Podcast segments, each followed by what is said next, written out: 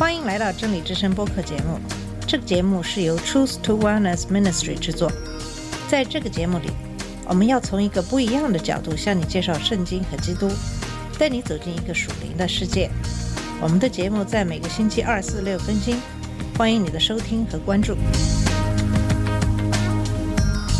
all the colors of the rainbow. 你好，我是马军。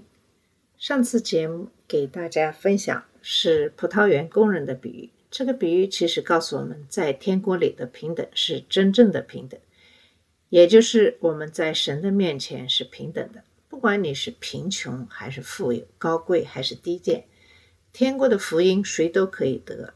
你唯一要做到的就是接受。这个平等不是靠我们自己的行为、劳动、纪律等争取到的，而是神的恩典。这可能就是为什么在天国里就没有贫穷、饥饿、痛苦发生了。今天的节目给大家继续分享马太福音二十章十七到十九节的经文。这段经文中，耶稣第三次预言他受难、被钉十字架，并第三日复活。这段经文很短，却非常有意义。这段经文是这样说的：耶稣上耶路撒冷去的时候，在路上把十二个门徒带到一边，对他们说：“看哪，我们上耶路撒冷去，人子要被交给祭司长和文士，他们要定他死罪，又交给外邦人将他戏弄、鞭打，钉在十字架上。第三日，他要复活。”在这里，耶稣再次预言自己的复活。这样的复活当然与我们现在的科学知识所能够解释的相差甚远。但是这个事件被当时的见证者们记载，并且在历史上很多人都试图解释，耶稣并不是真正的复活，但他们解释的很多细节也都没有办法自圆其说。事实上，耶稣真正的复活了。主耶稣基督在被钉死在十字架上的第三天，从坟墓中复活，从而战胜了罪恶和死亡。人的罪的代价已经付出。当耶稣基督放下他的木衣，以他荣耀复活的身体活着走出坟墓时，救赎已经完成，赦免罪恶和永生的承诺也得到了保证。主已经复活了。我们有最伟大和最重要的信息，要向继续在无知和盲目的罪的黑暗中受苦的人类宣扬：未来的希望在神的手中得到保障。天堂是所有相信主耶稣基督的人和工作的人的最终的家园。然而，人类的绝大多数都在摸索中前进，每天都在未知的情况下发生。人们一直在寻求知道未来的事情，无论是近的还是远的。人类总是对未来的情况感到好奇，对于今天剩下的时间会发生什么，以及明天可能会发生什么，人们有无数的疑问。你多长时间查一次天气预报呢？不仅仅是今天，还有明天和未来的十天。一些体育爱好者喜欢谈论他们喜爱球队的前景，投资者观察、预测股票市场趋势，做生意的人想知道下周、下个月、明年经济状况如何。政治家们谈论最新的民意调查表，看谁将赢得下一次选举。在更多的个人层面上，小孩子梦想着长大后会成为什么；年轻的成年人想知道他们从事什么工作，会不会结婚，和谁结婚；已婚的成年人想知道会不会有孩子，会不会搬到梦想的房子里；年纪大了，他们孩子会和谁结婚，孙子孙女怎么办，退休怎么办，等等等等。那么，从二零二零年新冠流行已经三年了，我们至今还在怀疑我们会不会感染新冠，感染新冠后会不会能够恢复过来？对新冠的控制什么时候才能结束？什么时候会死？人们都很想知道自己的未来。那么，有一些合法的手段，通过这些手段获得知识和智慧，这样我们就可以规划未来。并且对未来做出一个比较好的预测，市场研究帮助一些做生意的人对新产品做出决策，在进行广泛的投资之前，在小规模上进行地方上的市场测试是非常明智的选择。一些单身的人约会对方是为了充分了解对方，以便确认双方是不是合适，能够过一生。你也可以通过对一些测试了解你对哪些职业可能感兴趣，这样你就可以进行相应的计划和准备。在规划未来的时候，运用智慧是蛮好的。箴言中有很多的例子讲到这样的一些计划，比如说，优秀的妻子为冬天做计划，让他的家人在大雪来临之际做好准备；聪明的将军在进入战场前仔细制定计划。农民在夏天收割时为冬天做计划，建筑工人在开始工作前仔细规划，以免他不能完成任务被发现是个傻瓜。那么这些收集知识来通过智慧的预测和计划未来，是一些比较明智的选择，也是合法的。当然，也有一些不太合法的方式来确定未来会带什么。除了圣经中的基督教之外，每一种文化其实都有一些仪式。人们通过这些仪式来预测未来，包括一些星座。那么，在很多的地方，你可以发现有人以算命为生，用水晶球、塔罗牌、看手相和点写等游戏来宣传他们可以揭示未来的假象。其他的一些占卜方法也比比皆是，包括数字学、书本战术、掷谷子或抓魁。占卜棒和解梦等等，那还有一些别的方法，譬如说中国人看茶叶，有的则是以动物为祭品，然后检查内脏，预示以预示未来。古代罗马人有一种使用鸡的做法，把鸡放在笼子里，它贪婪地吃着食物，这就是一个好兆头；如果它不吃东西，则是一个坏兆头。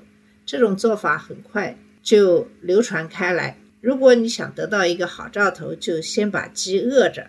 这种做法确实可能使饥饿的厉害，以至于生病而不吃东西。显然，那么据估计，百分之九十五的算命其实都是不科学，都是假的。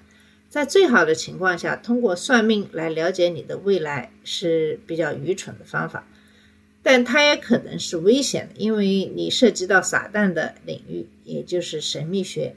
你面临的风险不仅是给你带来各种麻烦的坏建议，而且有导致邪恶和恶魔的压迫，并可能摧毁你的智慧。那么，我们是不是应该关注未来呢？当然了，在我们规划未来的时候，寻求智慧，一定要明白你的命运取决于你所做的选择，最终由神的主权决定。正是对神的信任，使你在面对未来时有信心，无论它将带来什么。那么，在马太福音二十章十七到十九节、马可福音十章三十二到三十四节和路加福音十八章三十一到三十四节，我们发现耶稣有这种信心，因此能够大胆地向前走，尽管他知道这包括许多的痛苦。耶稣知道自己的命运，并且能够完成它，因为他完全信任和顺服于神。耶稣刚刚顺服于父神。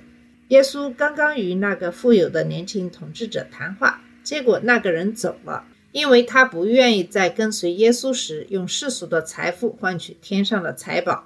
耶稣总结说：“富人是不可能进入天国的。”这使门徒们感到震惊，使他们想知道谁能够得救。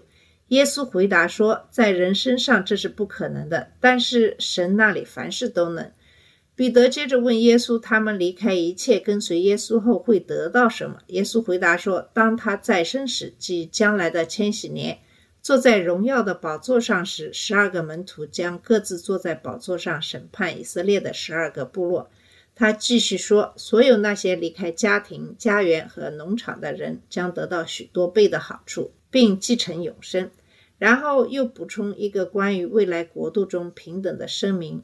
和说明，以警告他们不要嫉妒神恩赐的东西。这就是接下来发生事情的背景。马可福音十章三十二节说，他们在上耶路撒冷的路上。马太福音第二十章第十七节简单的概括了当耶稣要上耶路撒冷的时候。由于马可福音第十章第四十六节和路加福音第十八章三十五节中对地点的下一个指示。是耶稣正在接近耶利哥，我们可以得出结论：耶稣正在离开皮里亚，从约旦河上到耶利哥的路上，然后向南走，然后进入山区，到达约二十英里外的耶路撒冷。马可福音十章三十二节又说，耶稣在他们前面走，他们就惊奇，跟从的人也惧怕。他又把十二个人拉到一边，开始告诉他们将要发生在他身上的事情。马太和路加只是评论说，耶稣把十二个人自己问了，开始对他们说话。我想你能明白这一点。耶稣在前面，门徒在后面，然后是另一群人跟着，经常有人群，有时是大群人跟着耶稣和门徒。从马可的评论来看，他们旅行时的这种分离是由于既惊奇又害怕。耶稣转过身来，把这十二个人带到一边，再次解释在未来的日子里将会发生什么。他们所说的将使他们更加惊奇，成为恐惧和平安的原因。路加福音十八章三十一节记载，他开始说：“看呐，我们要上耶路撒冷去，凡记着先知写的关于人子的事都要成就。”耶稣以前谈过这个问题，这里他提醒他们，将要发生的一切都不是偶然的，所有这些都是按照先知们已经说过的将会发生的。当他们回顾这一预言时，这将是一个令人惊讶的原因。并对神在人类事物中主权感到惊奇。马可福音十章三十三到三十四节接着说：“人子要被交给祭司长和文士，他们要定他的罪，把他交给外邦人，他们要讥笑他，唾弃他，鞭打他，杀了他。三天后，他要复活。”自从彼得在卡萨利亚菲利比时承认耶稣是基督后，耶稣就一直告诉他的门徒，他们到了耶路撒冷会发生什么。在变身和治愈被鬼附身的男孩之后，他又告诉了他们。现在，耶稣再一次把他们带到一边，试图向他们强调未来几周将发生的事情。这将会发生，就像先知们所说的那样，因为神在掌控之中，将会爆发出耶稣受苦的伟大时刻，但最后会有胜利。好了，今天就暂时跟大家分享到这里。那么在下期的节目中，会继续跟你分享这一篇的经文。谢谢你的收听，下次节目再见。这里是真理之声播客节目。真理之声是 Truth to Wellness Ministry 旗下的一个节目，由 Truth to Wellness Ministry 制作和播出。如果你有什么想跟我们分享，请给我们发电子邮件，我们的邮箱地址是 truth to wellness at gmail dot com。你也可以直接去我们的网站 www.truthtowellness.com 浏览更多的信息。下次节目再见。All the colors of the rain